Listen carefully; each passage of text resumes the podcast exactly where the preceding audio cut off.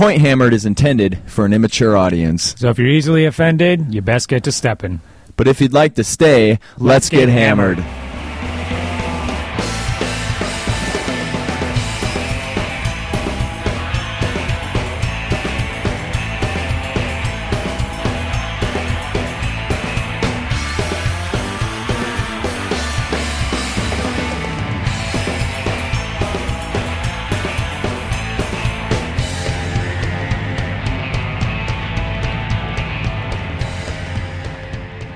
What is going on, people? This is Point Hammered, episode 105. Yeah, what's happening?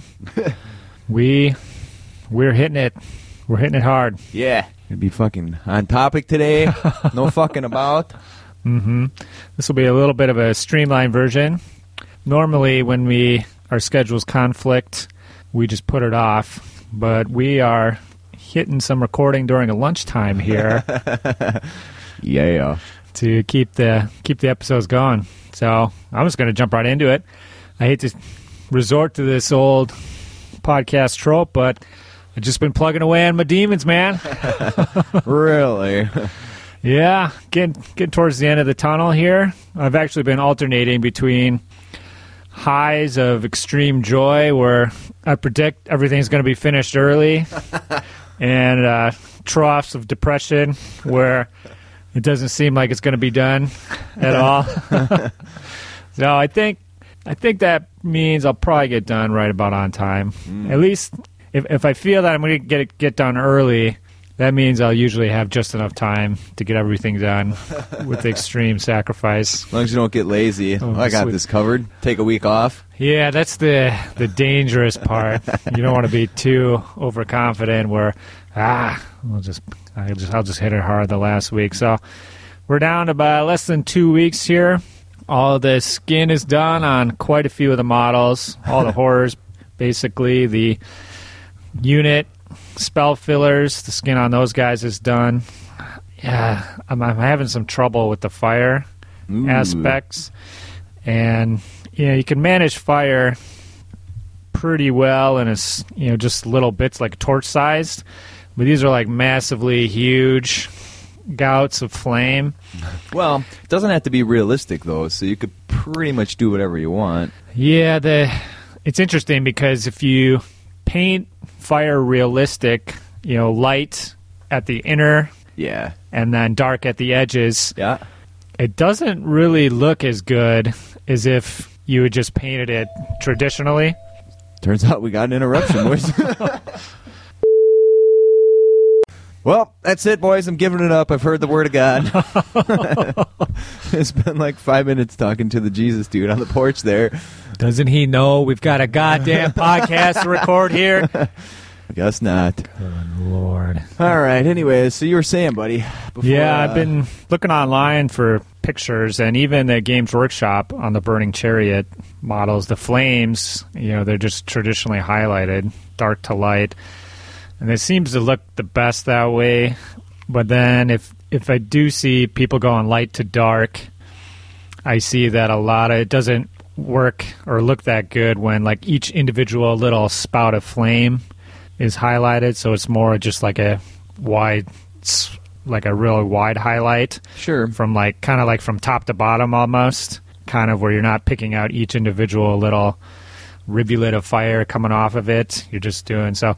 Right now, I decided to put that to the back burner because it's been a little time consuming and it hasn't really gotten to look at what I want. So I'm not totally sure what I'm going to do on it yet. If I try looking at what I did on the Slaughtermaster's little magical flame thing coming off his hand because that turned out really slick. Yeah, I might do. It's colored flame anyways, pink, purple. So it's not super realistic, but I would like to try to get it, where the inside is brighter, to resemble. But if not, I'll just end up doing it traditional because it looks fine anyways, even though you have jack holes coming up to you. The main thing with doing it is, fire is actually lighter on the inside. You should have done it this other way here. Thanks for the fucking... Oh, really? Yeah. That's how fire looks, huh? That's the main downside to just doing it the way it actually looks good on the thing. So got those guys set aside. I did the metallics on the Trees and a Zinch guy. That took a whole night. I still have to do the metallics on the Gateway model. But basically the skin, I did a Moondog start to finish. Looks all right. It's not... Doesn't fit in as well because there's no big smooth areas of skin. Yeah. And it's really gravelly and the detail is really shoddy and you can't tell. There's little bumps all over and some of them are scales, some of them are just bumps. So there isn't really any wide open areas where you can really get a good look at the kind of purple to green pearlescent transition like you get on some of the other models. They look, you know, I'd still do them up to a high standard, so they look good. They'll fit in with the rest once everything's done. They just kind of look a little different than the rest. And I did a Fiend from start to finish, and I worked in a little pink into the highlights on that one, so the color's a little different, and that one has some nice smooth open areas. It turned out pretty fucking awesome. Are those the petal faced guys? Yep. Yeah, okay. So I got one done of each of those, so right now I'm slogging away on the highlights for the Fiends. I finally received all the heads I need. Nice. Just in the final seconds here. Big shout out to Jason Shoop. He's from Albuquerque, New Mexico. He sent me 3 heads. So he came in at a pinch, sent me everything I needed. I got the one from Greg Dan as well, so I only needed to buy one off eBay. But it was coming down to the wire. And Jason, I want to pimp out his Rollin' Bad Warhammer group. They're on Facebook. Yeah. So if you're in the New Mexico area looking for some guys, I told them, give them a shout out. Okay. If you want to get in touch with them, shoot us an email, and we'll forward it along. Mm-hmm, definitely. Other than that, with the last eBay moon head I received, I also received the needed Plague Drone heads. So got those models all done. I got those guys primed. They're ready to hit the painting table. Going to get the skin all done. And then, so I got a lot of models. So like the horrors are done to me, but I still need to go back and do the eyes and the horns and stuff like that. And the claws, and then I'm just going to do the basing for everything at the same time at the end. Yeah. I need some some Vallejo matte varnish I used on the original basing. Seems to have gone bad. So I need to get a fresh bottle of that. But, yeah, putting in a lot of hours here. Relationship still going solid. Nice. Putting in some late nights. I've been doing the half-day thing instead of... Because I did take a whole day off because I'm like, well, I'm not going to fucking drive down a half hour to work and a half hour back. But I don't know, you sleep till 10:30. Yeah. You're not really getting anything. So doing the half-days where stay up as late as I can, usually around 3, go into work a half hour, slog some sugary drink before I drive back because I'm going to get really sleepy on the ride home. But then once I get back, I'm all pumped to go. So I've done a couple of those, usually 1 or 2 a week.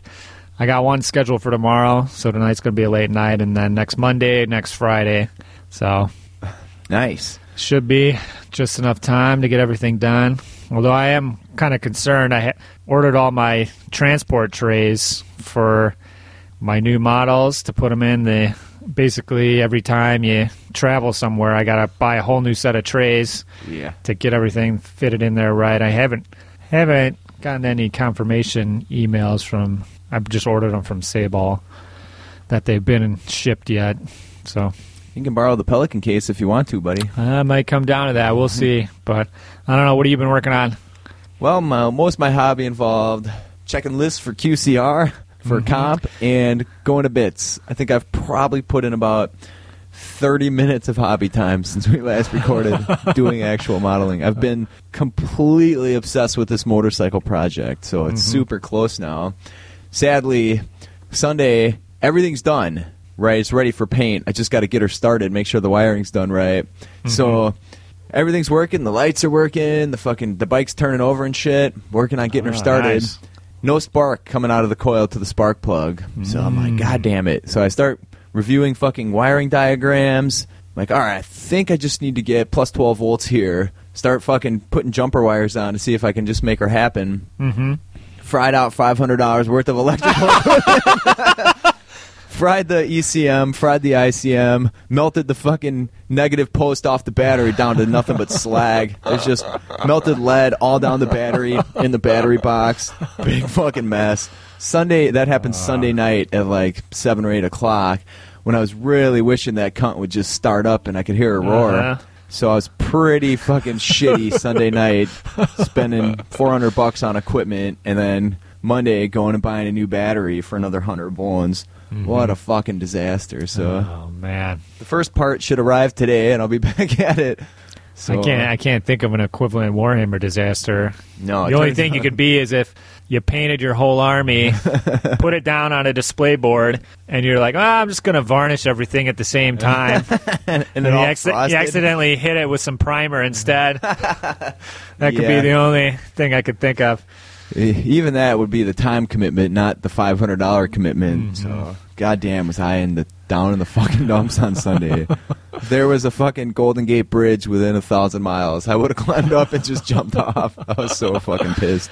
Wow. But otherwise, my work has been just a little bit of sculpting work. I'm still sculpting the Bretonian Lord. Still sculpting the Iron Blaster Minotaur Rider, and I've been working on the Iron Blaster itself, just adding straps so it looks like everything's held together right on that. Mm-hmm. And then the Rider is just bulking up the neck. I'm about to start working on fur, which I've been avoiding like the plague. Uh-huh. But the Orktonian Lord, he's still been a blast, sculpting fur, sculpting fun. Fucking been keeping up on comparison. The blog. Yeah, been trying to figure out how to reposition that big dickweed metal model, because right now he's leaning off to the right side. His body's completely turned to the right. His left arm comes across his body, so like his left arm's axe ends up on the right side of his body, and then his right arm is like way up and out holding this big axe, and he has this huge massive cloak that doesn't fit because of the conversion work I've already done on it.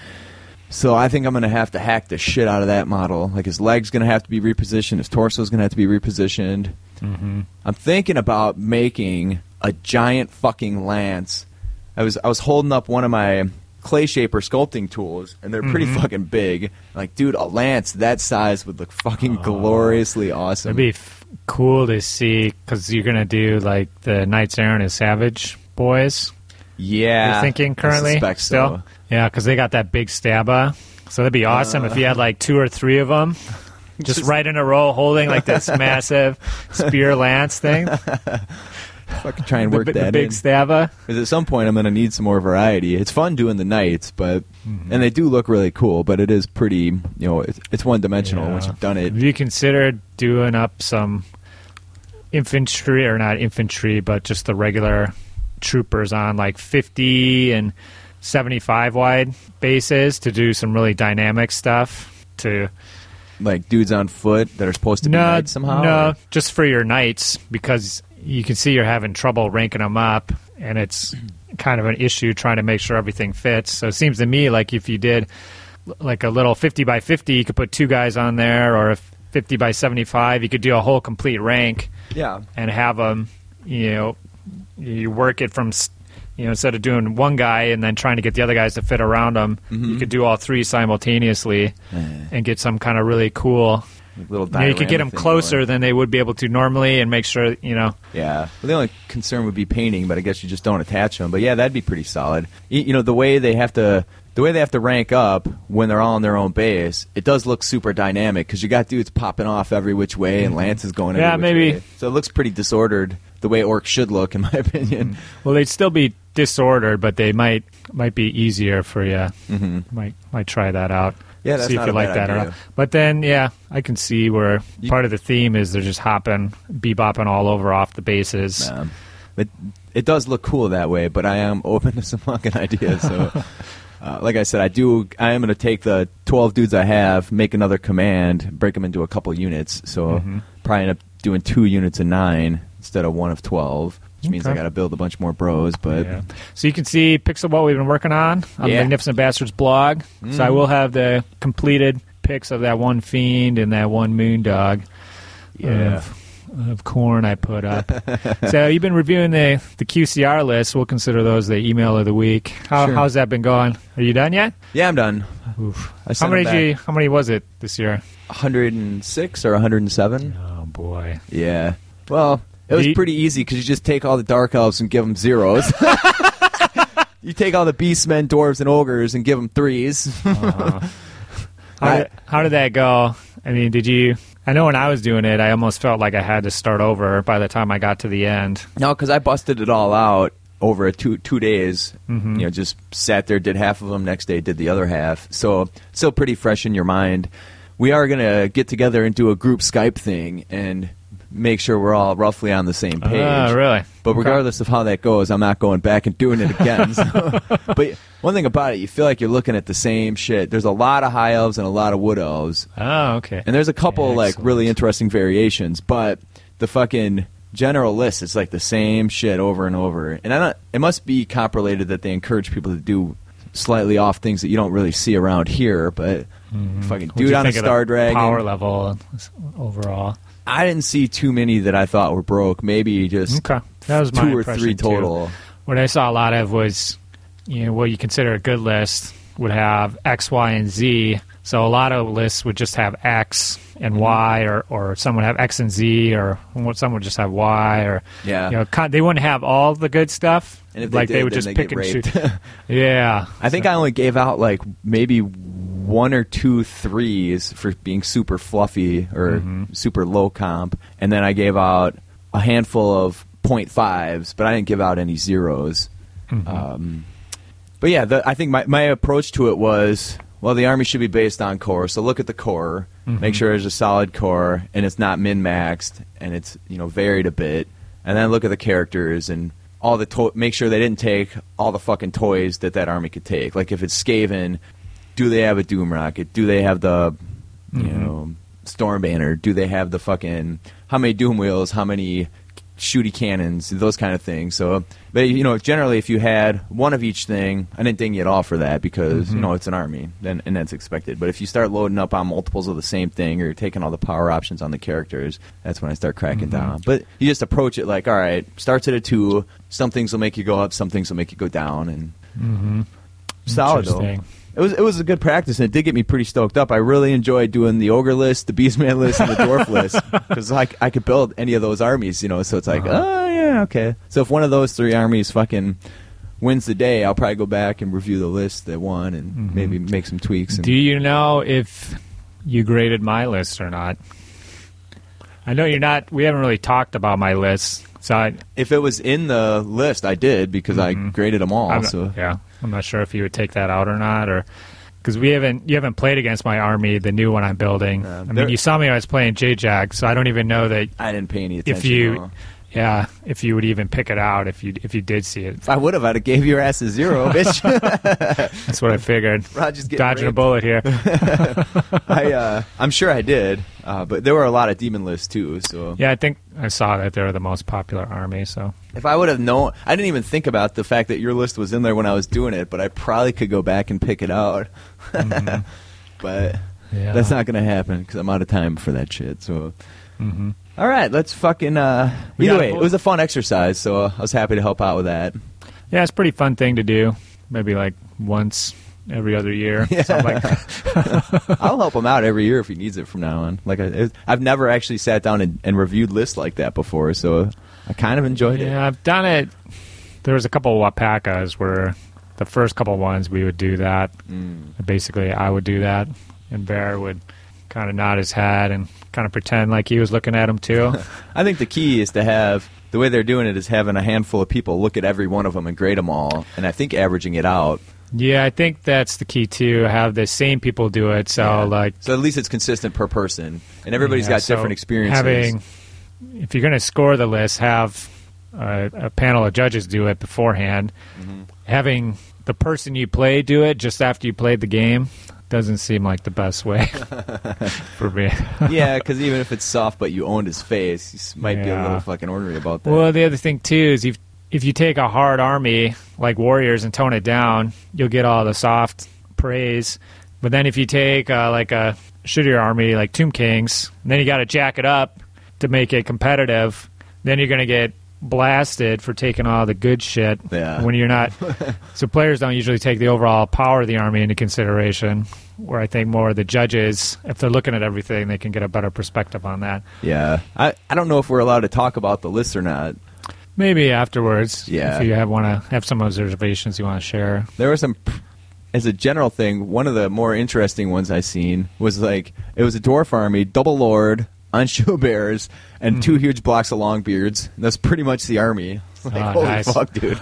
Like, what do you do against that? Mm-hmm. So, pretty interesting twist on some shit that, like, I would never even try that, but I'd like to know how it works, because maybe you never know.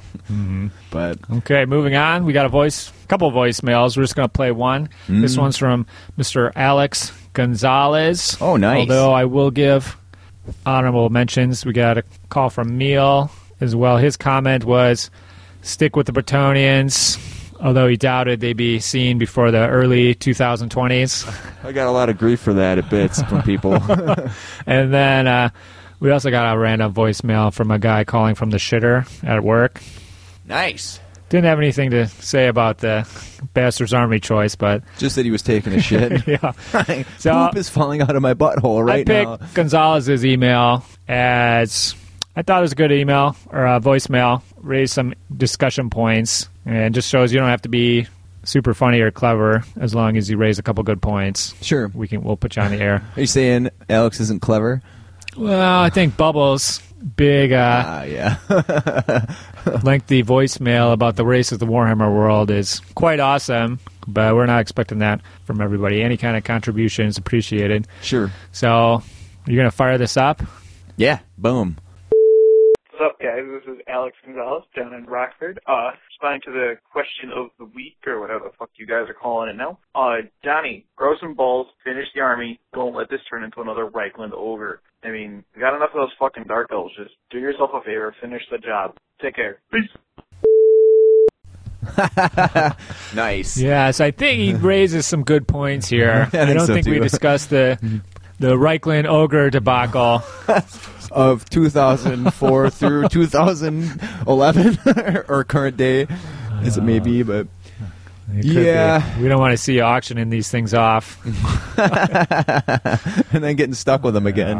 And then the other thing is, do you really want to be another Dark Elf guy out on the Warhammer tourney scene? That right there. So when we get to the Bits talk, I'll bring that point up, but yeah. It occurred to me at Bits that I really did not want to be that dude. Awesome. Thanks for the voicemail, Alex. We got you added to the Wapaka Vacation Contest, buddy. Yeah, cheers for that, man. Turns out I'll just have to man up on this one. All right, so let's do audiobook/book of the week. What do you got, buddy? Lay it on me. I've been listening to burning through the new Dresden Files Skin Game. This one... pretty good. I wouldn't say it's any better or worse than any other Dresden book I've listened to. One thing I do appreciate is I've been listening to a ton of audiobooks on the way to work and painting, and it was kind of just refreshing to just get straight into the action and not have any kind of development or anything like that.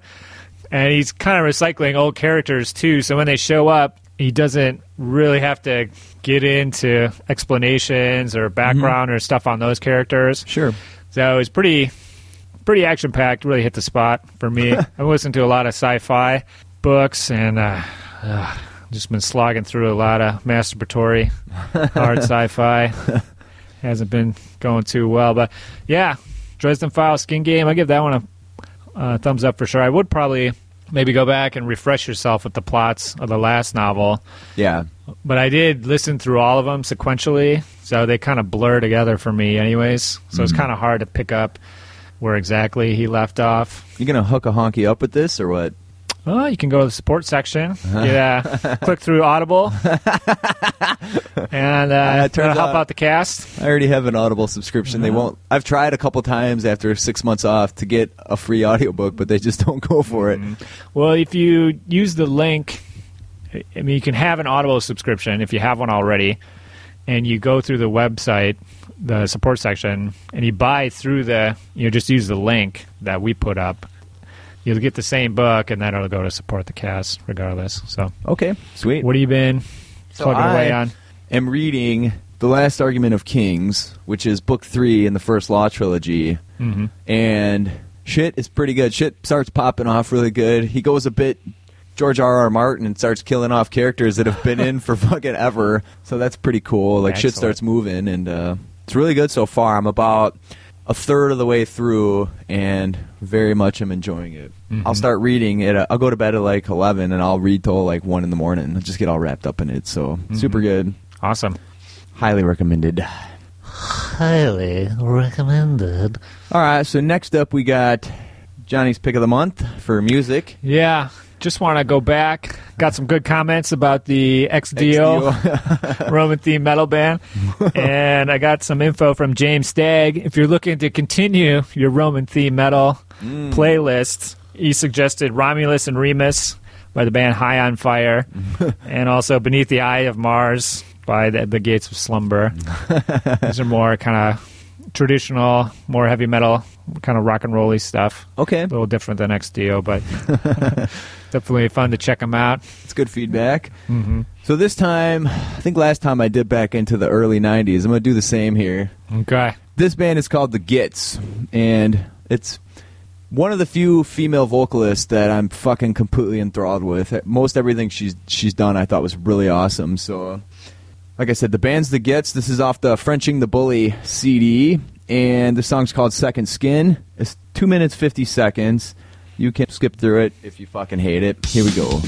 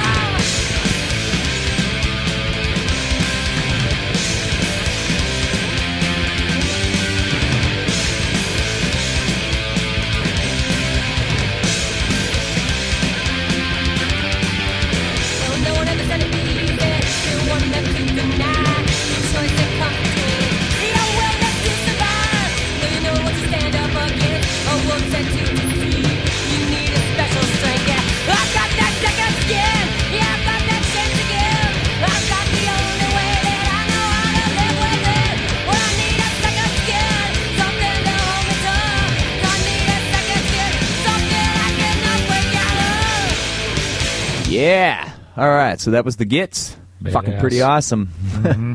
for me. All right, so we got some fucking Borehammer history. Borehammer history. Should what get some kind of weird little theme song going. Maybe I'll work on that. I've got, going way back, over 10 years ago. Uh-oh. We're going to kick it out to the second annual Stevens Point Warhammer tournament that I ever did. So you heard about the success of my 9-man tournament, the first one I ever did. Mm-hmm. So this one I followed up, and this one's a little out there because it was actually, it wasn't held at Jadeco Stampin' Hobby like all the other tournaments that I did, but it was actually held at the university. Mm. So during PointCon? Yeah, during PointCon. So this one was actually like in middle of February or maybe looking towards March. Yeah. So this is the only tournament I've done that hasn't been in January as far as the winter tourneys go. So this one, this was an interesting experience. I made a ton of Lustria terrain, and Johnny, you did play in it. You probably don't remember much about it. I remember being in that university. Yeah. So that was the only time I was ever there, I think, except for when Ira Glass came to town. Mm-hmm.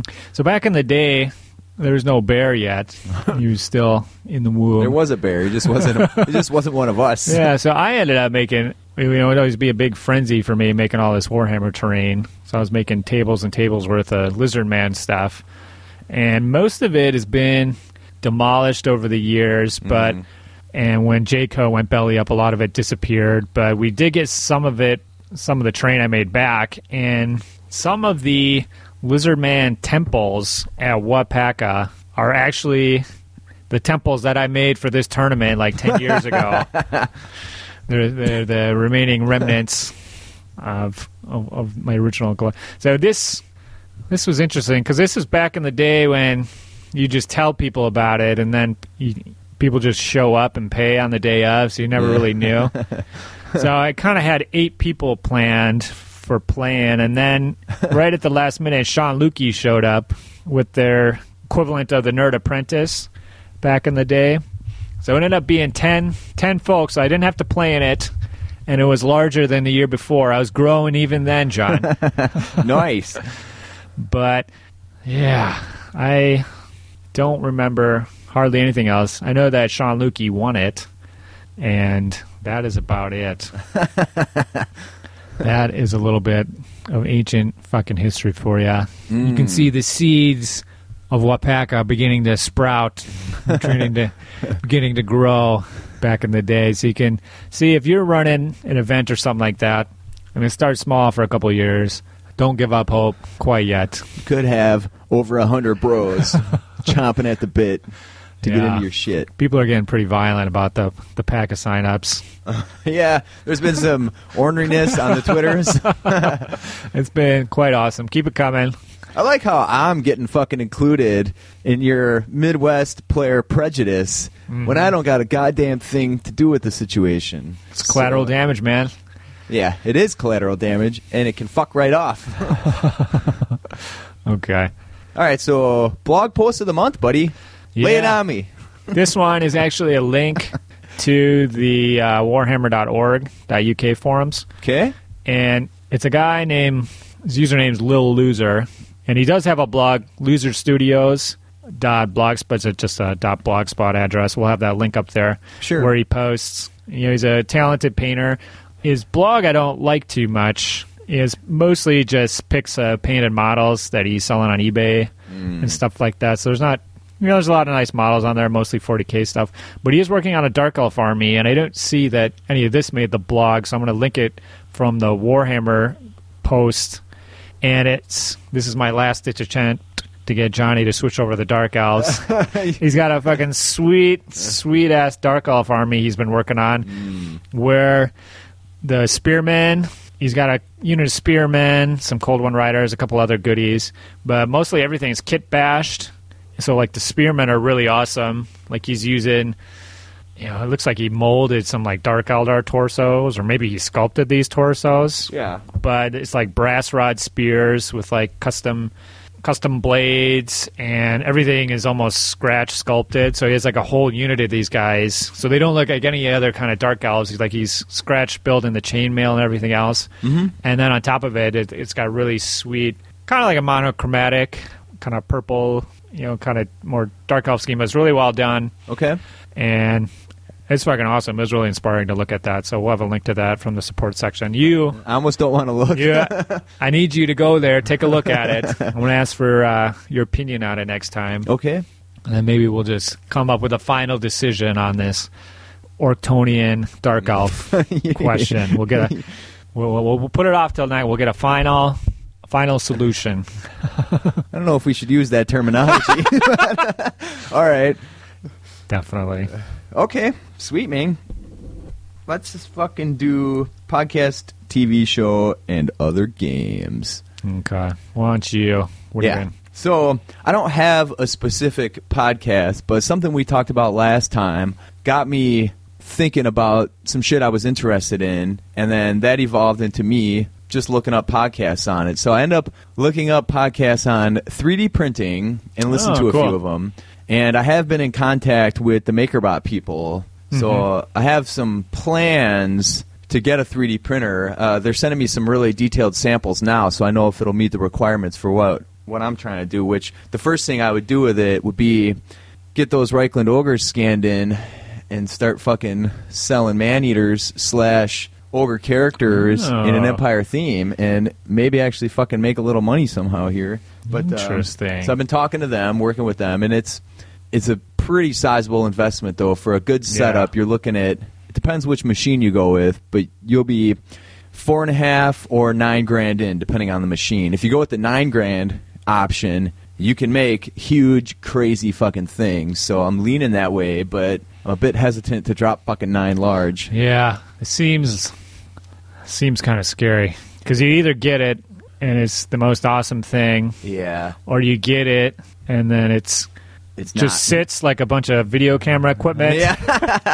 That's exactly why I'm hesitant after dropping 2,500 bullets on cameras. You use it a couple times and it's kind of cool, but it's not kind of just what you motivate. You know, your mojo just kind of fizzles out on it. I looked up how to build your own web store, and it's really easy. So for $30 a month, you can create a web store, you can take credit cards, and you can just make stuff and put it on there. And I came up with a huge list of ideas of things I could make, modeling-related, not modeling-related. But you know, I could easily do a ton of awesome base stuff. I could do anything I've sculpted. You know, I started looking up IP, and will G-Dub get up my ass for selling these ogres that way? But since they're, you know, 95%+ custom, turns out I should be able to sell them, but it's not going to stop them from starting legal action. There is like a threshold like that where if you can take a model, you know, it has to be argued in court, but if you modify it 6 or 7 times or 6 or 7 different ways or something like that, it basically becomes your own. But one thing you have to be careful of is when you do it, like I made those Reichland ogres and I didn't put any Twintail comments on them, because things like that's theirs too, and you know the ideas are theirs, so it's a fine line. So I don't want to spend $9,000 and then get fucked out of it by some legal proceedings as well, so I'm investigating that angle too. But I'm deeply intrigued by it, and I would love to do it, and it, if the machines work as described, anybody else that's done cool stuff that just wants high quality replicas of what they've done, I can fucking do that for people, you know. So the possibilities are there. I'm exploring it. It's just, do I want to drop the $9,000? I even have the fucking $9,000, but yeah, the other thing too is, you know, next year that thing might be $8,000, or there'll be a better one that they sell for $9,000. That's even the technology is still a bit experimental, and when you start reading reviews and watching how these things work, they're not foolproof. There's a lot of tinkering and fucking around that you have to do to keep them functioning right, and I don't want to get into a situation where I always have to fuck with the thing before I can make anything with it. So it's one of those scenarios where the idea is awesome, but generally the idea is always better than the reality. So interesting. So then the other types of podcasts I looked up were about real estate, like realtor stuff. So I've been listening. I bet there's a ton of that. Yeah, there are. And it's pretty funny because some of them are just these real amateur shit jobs, like the garbage we're putting out, and then some of them are dudes that clearly know their shit well. So it's nice that that exists in every line of podcasting as well. So okay. Point of the whole thing is, put maybe a link to your favorite one. Yeah, I can put up a couple links of each of these. A real estate one, and then maybe a 3D printing one in the support section. The point of it is, if you're fucking interested in something, and Raj mentioned this last time, fucking look up a podcast on it. It gets your brain working in a lot of cool ways and can explore some possibilities that way without really doing anything. So yeah, you want to make sure it aligns with how you're spending your free time, too. Yes. Because you're not going to be doing yourself favors by getting excited about something when you got a shitload of demons to paint. Yeah. But I've been checking out. I went back to an old favorite. When last year I went through all the Angry Video Game Nerd episodes while painting the demons. Yeah. So I got kind of burned out on the sci-fi books I've been slogging through. And until I found Dresden, I'm like, fuck it, I'm going back. Angry Video Game Nerd. He's come out. The release schedule is kind of slow, but you can basically watch all those old goodies. Yeah. So I've been listening to, watching a ton of those. Angry Video Game Nerd, still classic. Even when they're not laugh out loud funny, they're still interesting. They're still thoroughly entertaining and interesting, and has little details. And I kind of like the way he talks. Everything sucks ass. Nice. All right, yeah, so, we'll link that too then. That'll be cool. Definitely. All right, so event announcement. Yeah, we've got an update to the Raj Podge event. I've received 2 lists. Excellent. So there has been a change in what we're doing. Now, this kernel of an idea kind of formed once I got moved in with Kelly in her massively huge, large basement. And I offhandedly commented to the bear, yeah, we can hold Raj Podge here next year. So I thought to myself, fuck it. Why wait until next year? We're doing it this year. Raj Podge is being moved to my basement. So I was able to facilitate this by, normally I throw out a lot of feelers and harass people, try to get them to sign up. So I haven't been doing that. Kind of just been letting it fall where it may. If people are interested, they'll show up. So we got probably going to be about 10 or 12 folks. Okay. And that's just perfect. It is. Don't really want any more than that, Kelly. Well, Kelly doesn't want any more than that. She doesn't want her toilets getting blown up. Yeah, so the event is moving to Wausau. I'm going to send out the details to all the Raj Podgian sign-ups. Okay. You'll get some of your money, tournament sign-up money back. Nice. We'll still be doing the Luck of the Raj re-rolls to try to get some seed money for the contest. Okay. I'd use some of it to pay off the cancellation fee. I thought I was going to end up in a Johnny Hastings-type protracted struggle over an outstanding debt, as they originally wanted a 75% cancellation fee. And, well, there's no fucking way I'm paying that. Might as well hold the event there at that point. Well, as it turned out, the credit card I used initially, I've since expired, so they didn't have anything on me. So fuck them. They just walk away. Yeah, but I did agree. Got them down to a 20%. So that's like $50. So it wasn't a big deal. Sure. Won't mess with my... Because I was thinking about, like, well, I'm going to talk to Johnny, see how this interacts with my credit score and stuff like that, if it matters at all. But I was pretty fully prepared to walk away. Nice. So, and we'll probably have some food, drinks included, maybe some lunch. So it'll be a lot even more laid back. So the Podgers will probably be there from then on. I like this because it reminds me, speaking of our Warhammer history segment, about the Marty Gaska basement events, which were always a blast. Almost talked about that. So maybe next Warhammer history you can talk about the General's Challenge event. Yeah. But that was a blast. The basement will suffice, get some grilling. We do have a hot tub out on the gaming floor if we're holding it in the basement. Nice. So if you just want to hot tub it and watch people play Warhammer. Are you trying to attract some Skull Bros or what? I'm not throwing it out there. Nice. All right. Is this a hot tub you've banged in? No comment on that. All right. We're going to have to drain, sanitize. Well, it's been drained. Okay. So we will need some interest in the hot tub because Kelly doesn't want to fill it up. So, but I can talk her into it.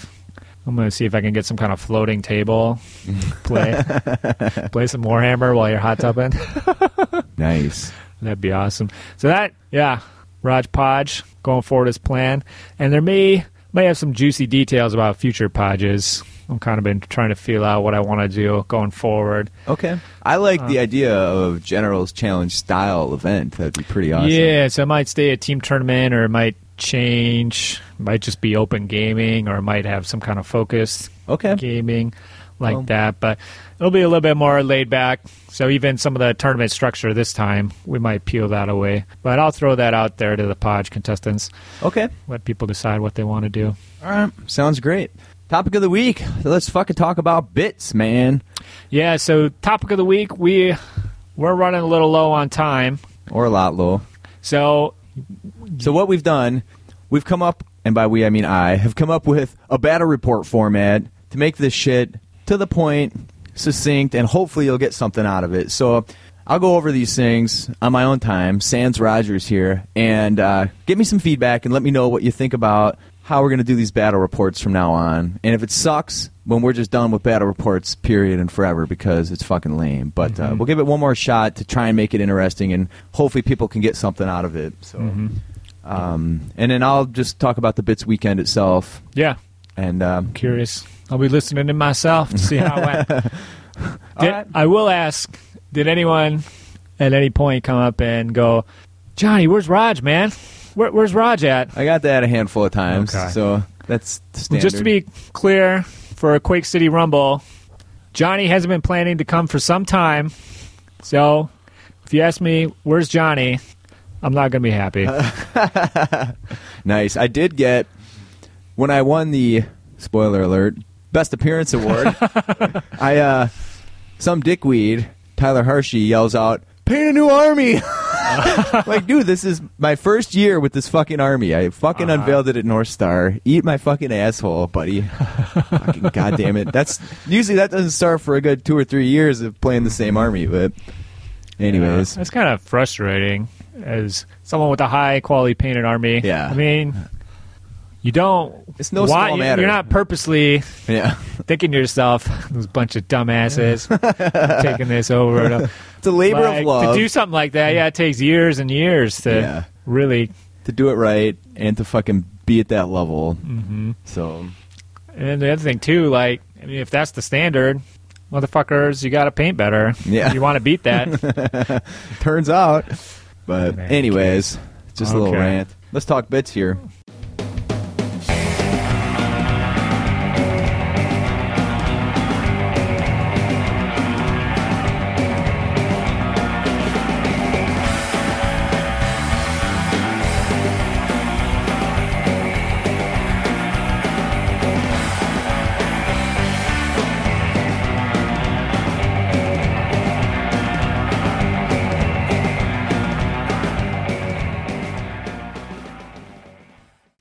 All right, so I'm going to talk about bits. Damn good time as always. Butcher and I rocked down there Friday night, right after work. Nice fucking smooth drive, minus a little bit of stupid traffic in Kenosha. Got down there. Some of the boys are hanging out, so that was cool. The TC War Room boys, there was a team tournament type event going on Friday, or maybe it was more like a club challenge, but a bunch of dudes were playing Warhammer. Shit was fucking going on. Yeah, so we rocked in. I did end up getting a warm-up game Friday night against Andrew Ratman, who's rocking Dark Elves, but he and I also played during the tournament, and the game went damn near the same, so we'll just talk about that then. We stayed up pretty late Friday, getting pretty shitty. There's a lot of booze happening. Wenger was out of his fucking mind drunk. It was pretty entertaining. A lot of shenanigans. It was fun, though. It was great hanging out, having a good time. So then Saturday, we fucking rocked up. Time to play some Boarhammer. So I was rocking a Slaughtermaster with a great weapon, level 4, Lore of the Maw, Chrono Command Dispel Scroll, had a Firebelly, level 2 with a Hellheart. I had a BSB with a Sword of Might, Enchanted Shield, and an Iron Curse Icon. 3 Ogres with a Musician and 2 hand weapons. 4 Iron Guts with a Standard and a Musician. 11 Iron Guts with a Full Command and a Banner of Discipline. 11 Noblars with a Musician. 4 Mornfang Cav, Musician Standard, and a Gleaming Pennant. 4 Maneaters with a Banner of Eternal Flame, Brace of Ogre Pistols, Standard Bearer, Muso, and they had Poison and Scout. I had 3 Solo Sabertusks and an Iron Blaster. So, first scenario was Standard Pitch Battle Deployment. Special rules was a Temple of Skulls in the dead center of the table. And then it was a overarching tournament theme about whether dark or light was in ascendance, and all the players were divided up into either dark or light, and then the champion of dark and the champion of light was Grant and Chris, respectively. The first round was random. After that, whether more light players won or more dark players won, that's what would be in ascendance that round. Since light was in ascendance the first round, the objectives were +2 if you fought a challenge, +2 if you killed a champ or character in a challenge, +1 if you choose to embrace the favor of the Chaos Gods, and that was via the special terrain piece that was in the center of the table. I ended up playing against Walter Duncan. He was an ogre, bro. So it was ogre-on-ogre action. I believe turn one you were matched up against the same type of force as yourself. So evil against evil, good against good, neutral against neutral. So he was rocking a Tyrant with the Fencer Blades, Armor of Destiny, a Slaughtermaster, who was a level 3. He had a Hellheart. There was a Bruiser, BSB, with a Great Weapon.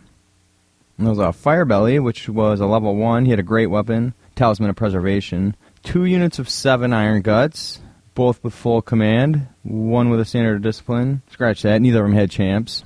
2 units of 3 Mornfang, one with a Gleaming Pennant, both with Standard Bears, 2 Solo Sabertusks, and 2 Iron Blasters. Just looking at his army, I wasn't too terribly afraid. You know, I had a much bigger block of ogres with characters and some serious supporting magic. So what I knew I had to do was just get my Gut Star in on one of his blocks while distracting the other, so then I could mop up one, turn, and mop up the other. And that's pretty much how it went.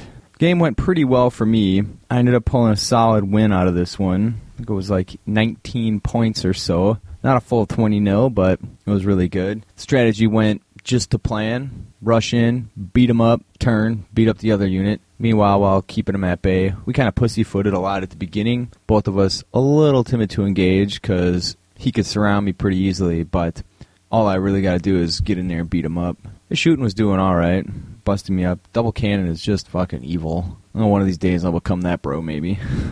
So round 2, I played Cody Wilkinson. He was rocking Skaven. He had a Warlord with a Sword of Antiheroes, a Great Pox Rat, the other Trickster Shard, Dragon Helm, Talisman of Preservation. He had a Grey Seer with Scalm, Dispel Scroll, a Chieftain with an Obsidian Lodestone, Warlock Engineer with a Doom Rocket, 2 Warlock Engineers on foot. He had an Assassin, 24 Clan Rats with a full command, and a Warpfire Thrower, Storm Vermin with a Storm Banner with a command, and another Warpfire Thrower, 3 units of 45 Slaves, 2 Doom Wheels, a Hell Pit, a unit of 29 Giant Rats, and a unit of 5 Giant Rats, and that was that.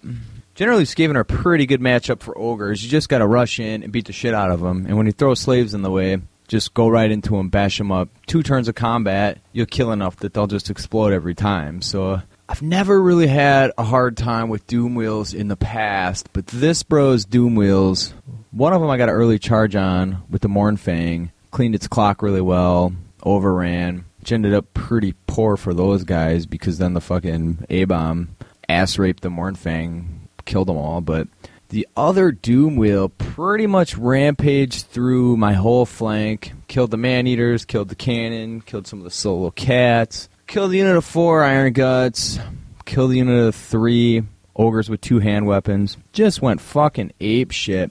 Just beating my ass. Typically, my strategy for taking out the A-bomb is pop some shots at it turn 1 with the Man-Eaters because they're flaming, and then kill it with the Cannon. And this is one of the first times it didn't fucking work. So the A-bomb ended up causing me some serious grief later on. I did at one point fireball it so it couldn't come back when I did kill it, but this was a diagonal deployment, so we ended up pretty close off the get-go as well. Objectives for this one were +2 if you have destroyed or made flee off the table all enemy core units, +2 if your largest point core unit was in your opponent's deployment zone at any point during the game, and +1 for killing the enemy general. I just pushed the Gut Star forward and was making a mad rush for the Storm Vermin where he had his characters in the back, and at one point, late game, he was penned in pretty well and he was desperate, so he bailed all of his characters out of there. And then I end up going in there and just wiping him out. He was beating me up pretty good most of the game. And then last turn, just because I was able to take out all the Storm Vermin, kill the mob of Slaves, some other shit, I ended up pulling a 12-8 out of it. Typically, that's standard, you know, Ogres versus Skaven. Push it forward, beat him up. If there's a big threat like an A-bomb, maybe try and neutralize it first. But even if it charges into like a Gut Star or something, it's not a big deal, especially when the Firebelly's chilling out in there. So I made a bad mistake by not taking out that Doom Wheel, so mental note there. Later on, I played another Skaven guy, and that shit was priority number 1. So Either way, pulled out a slight win there, so that was solid. Scenario 3. This one was also a diagonal deployment. And the objectives, this time light was in favor, so the objectives were +1 for keeping your opponent's, or for destroying your opponent's icon, and +4 for keeping your icon alive. So everybody had an icon in the back corner of their table they were supposed to protect. It's pretty tough. It had its own stats, and it would have been difficult to kill anyways, but since the main benefit was keeping yours alive, I figured that's what I was going to focus on there. So like I said before, Andrew and I had a warm-up game the night before, so we knew exactly what each other was rocking. He had Dark Elves, he had Marathi, Supreme Sorceress with a Pigeon Plucker Pendant, Laura Life. She was a level 4. He had a BSB Master on a Dark Peg with a Cloak of Twilight. He had a Master on a Dark Peg with a Charm Shield, Dawnstone, other Trickster Shard. 5 Dark Riders, 5 Dark Riders, 5 Dark Riders, 2 units of 10 Dark Shards, 2 Reaper Bolt Throwers, a unit of 5 Warlocks, and a unit of 10 Warlocks, and then a unit of 20 Executioners. So his level 4 would just chill back in the Executioners, and then, well, the way our game the night before went, he pretty much Purple Sunned me off by, like, turn 3. It was just gross. And so we had some conversations after that. So going into this, I was worried about that Purple Sun, because that's the fucking number one nasty old ogre killer. And then, in terms of what he would need to be concerned about in my army, pretty much me stopping the Purple Sun and getting into him, because any kind of combats we have, I should beat up on him pretty well, especially if I get some augments or hexes off. But so then my strategy this time was try and pin down Marathi so she couldn't fly around and fucking Purple Sun my dumb ass, and then meanwhile kill anything I could. Focus the fireballs. I was focusing fireballs on the Executioners. Whittle them down pretty good because they were in a building, so I just kept doing that every round. I had Marathi pinned between the cannon and the man-eaters, but the cannon then misfires, so they can't shoot for a few turns. So she comes flapping her fucking little Pegasus out, and then dude failed more fucking leadership 10, leadership 9, even leadership 8 panic checks. That's the only way that I was really in this game, but both games we played, the unit of 4 Iron Guts was able to see off the Brolocks pretty much without issue. In the tournament game, it helped that he charged me into I was chilling in a forest, so he came in the forest, and then he cast like a Soul Blight with them, and it was a blood forest, so it ended up doing wounds to us both, but it killed 3 of the bitches for me. Or maybe it was 2, but either way, that was 3. Took out a bunch of their number. I was able to fucking flatten their stupid asses. The other unit of Brolocks, he had a unit of 10 Brolocks. That one was on the far left flank, and it ended up panicking. I don't remember if I caused it with a spell or some random shit in the game happened, but it was still a full block, and they panicked, and they ran 2 turns and went off the fucking board. Maybe it was 1. Either way, it was freaking awesome because his Brolocks really didn't do fuck all against me, so that's pretty solid. But the game came down to, and I was doing everything right, too. It all came down to me. Marathi ended up failing a panic check on a 10. She's fucking flying away, and I got the Mournfang there. They can fucking charge wide open, so all I need to do is roll a 9 Swift Stride, fucking clean her clock, and that definitely would have been game. Then I could have just turned around and ate the rest of it for lunch. As it happens, I couldn't roll a 9, so she got away. She ends up rallying, and then he Purple Sunned me off. So it's pretty much how it went. It's really, those spells are, they don't really make for a fun game, I guess. I guess it's one-dimensional. I think that's why he took life, so he could end up with Dwellers, in case he got, like, to play against Elves, so they have high initiative. Purple Sun's kind of shit. But then Dwellers just owns face, so it's a pretty solid combo, but I like playing the dude. We had a good time, and we talk a lot of shit, just breaking each other's balls. I was giving him all kinds of grief, telling him he's really good at Warhammer, congratulating him when he'd kill shit and stuff like that. So it was a really fun game, though, but I went down in this one. I think I pulled, might have been like an 18 to his favor, so not my best showing. If only them fucking bastard Mournfang could have rolled a 9. By then I had wasted my tournament reroll. I think it was on the cannon's misfire, something that was inconsequential at the time, too. So another valuable lesson that came out of this was just hang on to that fucking thing for that one crucial moment. Don't use it on something stupid. This was the game that made me, because before I was considering doing Dark Elves, this is a game that made me really not want to be that bro. The first game we played, he beat me up pretty bad, but whatever, that shit happens. But it was pretty much the same exact game, or the strategy is the exact same for him. Fly around, Purple Sun every turn. Just, I don't know, doesn't sound very exciting to me. I'm not excited by ogres either. Push them forward and fucking make people take shit off the table. But either way, then Saturday rolled around. They had the big, or Saturday night, they had the big pizza feed, which was pretty awesome. I drove a fucking mountain of pizza into me. Only had having a few beers. Sat there talking with Hayne and Mark, Arkansas and Texas guys, and fucking Wenger that morning couldn't even show up for game one. He was so hungover from the night before's festivities, so that was pretty entertaining. And when he did show up, he looked like the fucking Walking Dead. Poor bastard. So, not too much excitement Saturday night. I was completely spent from staying up so late Friday, and I think a lot of people were too. So, there was the Bits Bazaar. I ended up selling maybe $70 to $100 worth of random shit. There's a couple people biting on this big box of 40K terrain. It's a lot of fucking terrain. It covers a whole table. A couple people fucking interested in it, but it's like $320 worth of shit. So I was asking 100 bones. Still sitting on it. Just fucking going in the eBay stack. But anyways, I think I call it quits around midnight or so. I just went back to the room, read a bit in my book, and then passed out. All right, so then game four, Sunday fucking morning, I drew Tom Baker. He's rocking High Elves. He had a Handmaiden of the Everqueen with a Reaver Bow, Potion of Strength. He had a Noble BSB with a Biting Blade, Shield of the Murworm, Golden Crown of Atrazar. Oh, shit. 4 Bolt Throwers, 3 units of 5 Illyrian Reavers, 3 Skycutter Chariots, Alethanar. She's the one that had the bow that's just like a fucking bolt thrower, or he. I don't know if there's any fucking gender there, but he had an Archmage with the Book of Hoeth, Cain's Ring of Fury, the Lore of Heavens, 15 archers, 8 Sisters of Avalorn, another 15 archers with a Hawkeye, 11 swordmasters with a Banner of the World Dragon. This fucking game. Well, no, let's talk scenario here. This is one where if you didn't have fortitude in your unit, you had to roll, 1 left flank, 2 right flank, 3 through 5 center, 6 pick. And worked out pretty well for me. Everything went in a decent spot, so that didn't really affect me. Light was in favor this time around. So +1 objective point for each of your own standard bearers or BSB being alive at the game, and +2 for having a rare unit alive at the end of the game.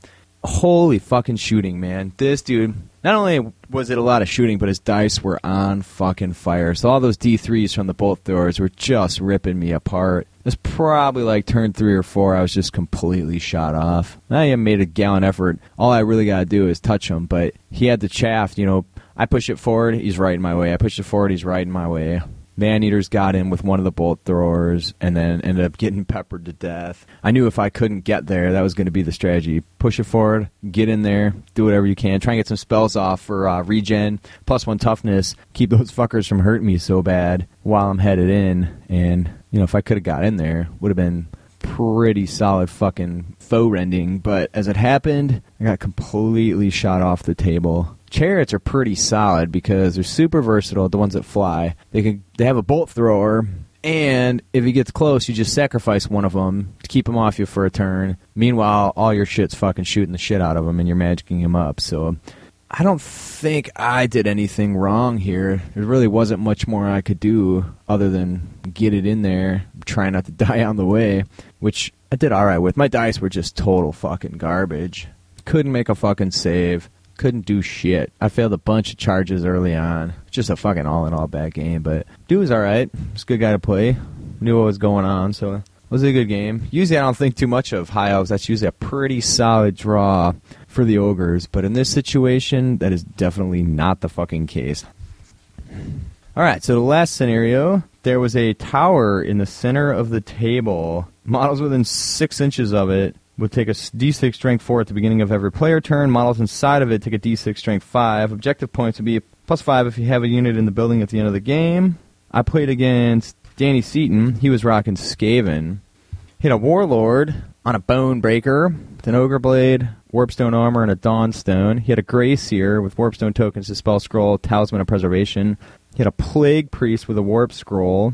Warlock Engineer with Skaven Brew, which ended up giving his block a Storm Vermin Frenzy. He had a Chieftain BSB, 2 units of 50 slaves, 36 Storm Vermin with a Razor Standard and a Warpfire Thrower, 27 Clan Rats with a Warpfire Thrower, 29 Plague Monks with a Plague Banner, 8 Plague Censer Bearers. It was nice to see those because you never fucking see them bastards anymore. He had 2 Doom Wheels, and he had a Warp Lightning Cannon. So the fucking Warp Lightning Cannon had me on my shit. I knew I had to kill that thing with my cannon. Fortunately, the building in the center of the table was fucking massive, so I could hide behind it.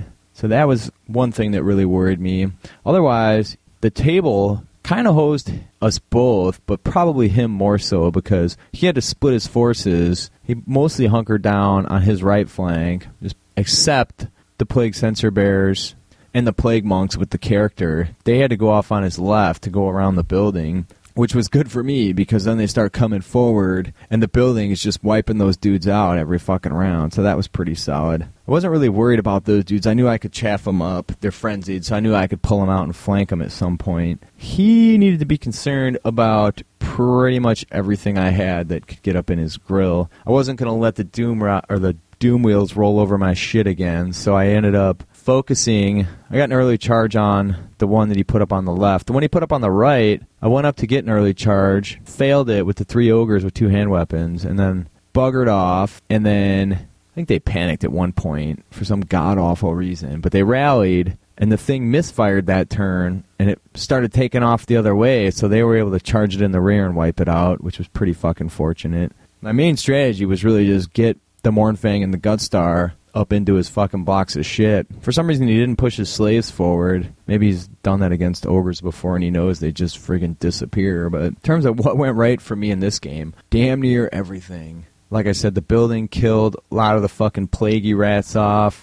When he kept getting closer, I just chaffed him up, so he had to stay by the building. And then he had one last Plague Censor Bear charging Noblars, and the Noblars sharp-stuffed him off. So that was pretty solid. I threw a cat in front of the rest of the Plague Monks. He ended up having to charge because he had nowhere to go and he didn't want to be by the building. Pulled him out, and then that put a cannon, a cat, and then a unit, the remaining models from the unit of three ogres with two hand weapons. All that shit in opposite flanks. Just beat him up really well. By then he'd been whittled down pretty heavily from the building, so got rid of those fuckers.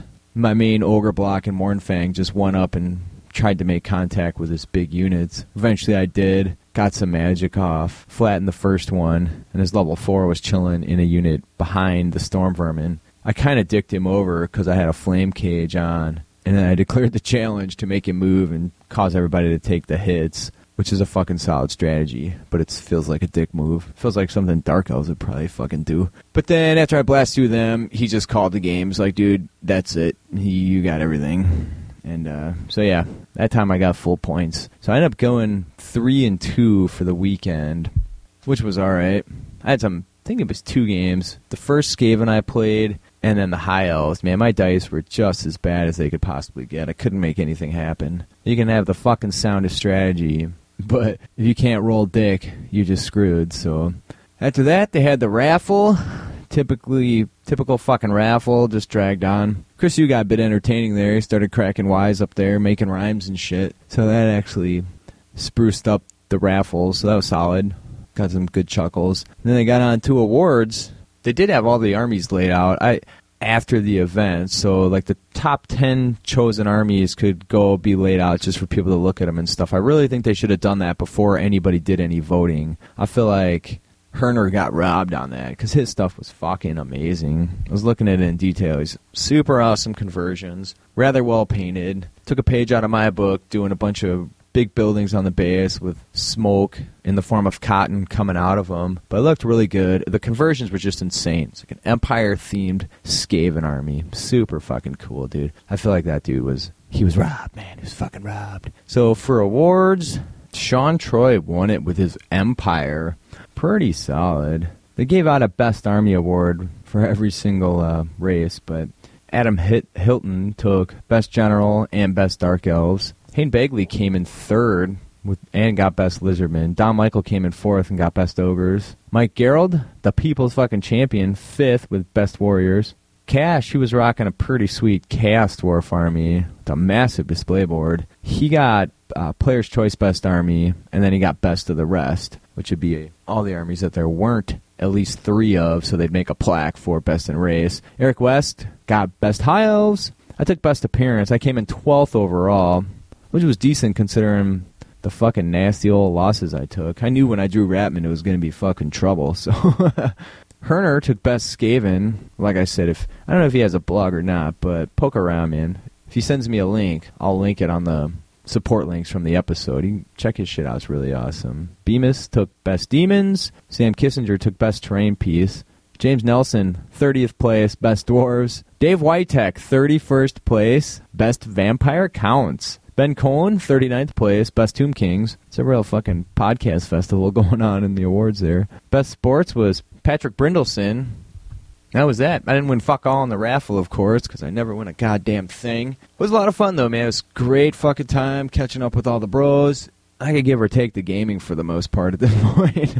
Fucking kind of sick of ogres. I don't know if it's Warhammer in general or not. Maybe I'll try making some fucking dwarf lists or something, but it seems like you're just going through the motions rather than fucking enjoying the game. That's why it was fun to play Ratman. Fun to play people you know, because you could just break their balls and slam beers.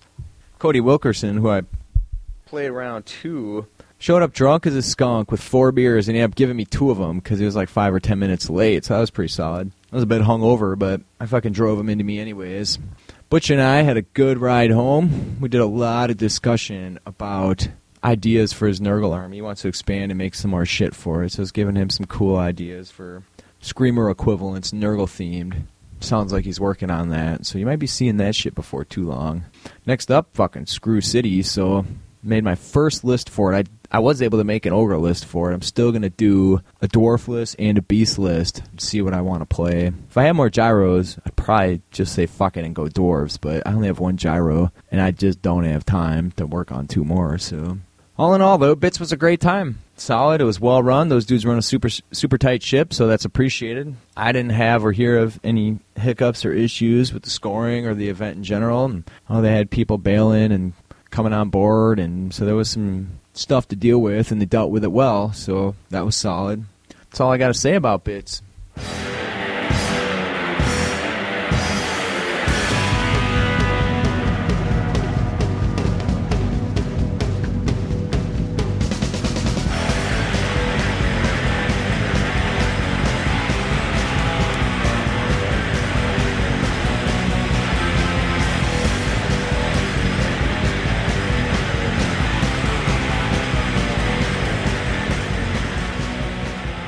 All right, so that was Bits. Fucking great time.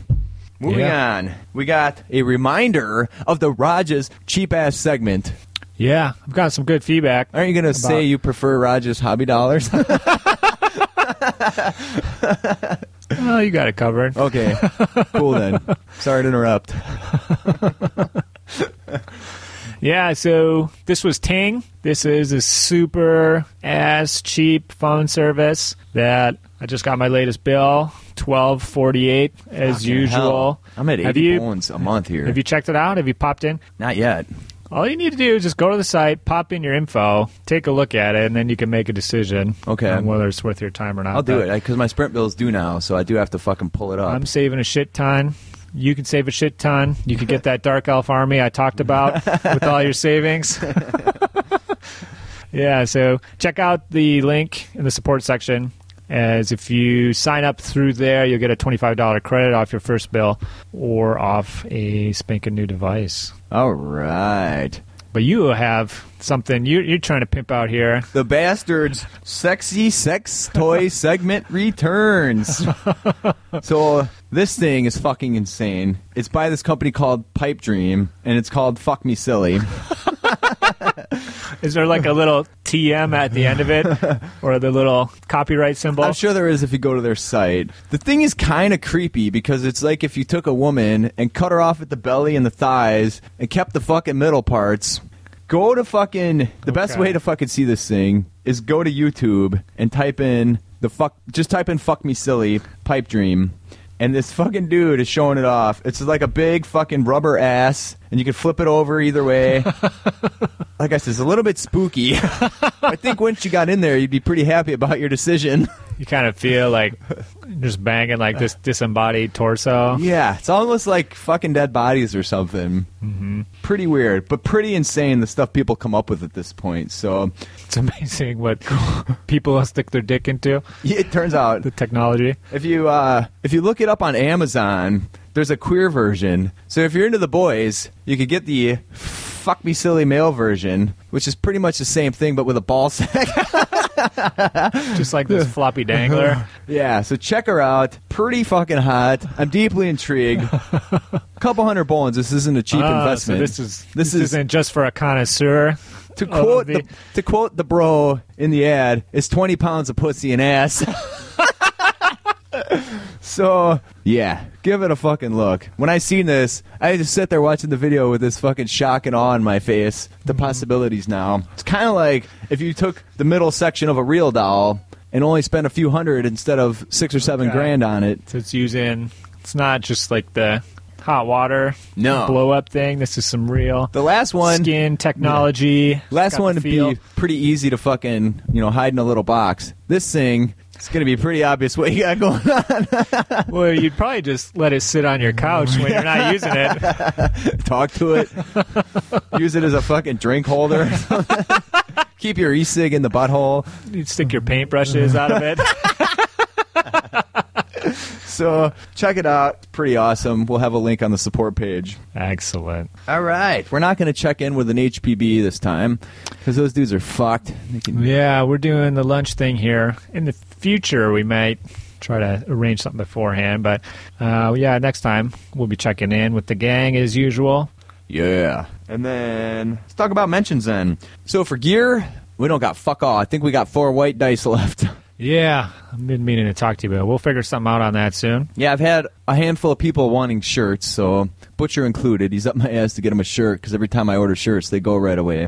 And he doesn't get a shirt. So, yeah, we'll get on that. Check out the forum, youmagnificentbastards.com. You can see what little work I've done and all the crazy shit Raj has been up to on there. Mm-hmm. Yeah. Or that's the blog. Fuck.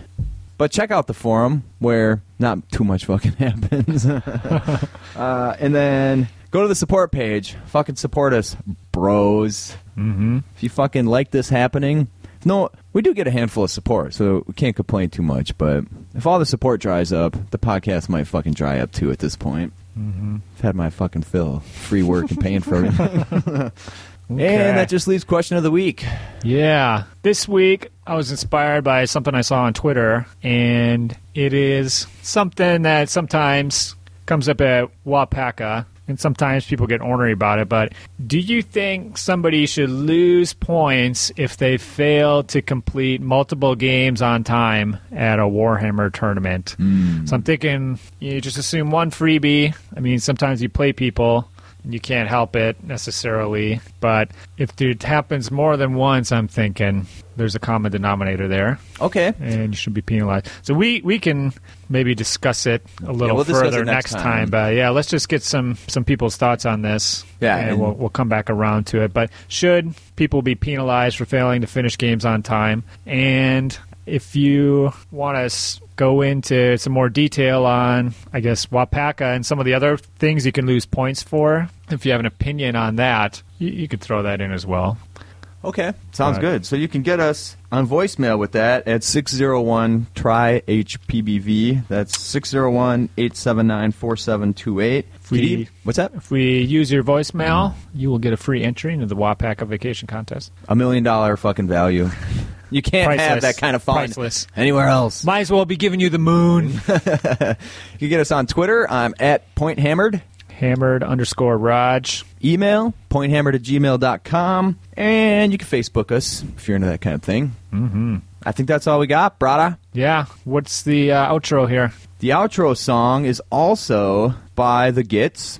It's hard to pick a fucking tune here, man. It's a lot of good fucking tunes these fuckers make. So this one's called Cut My Skin, It Makes Me Human. Suck my balls. Suck my balls.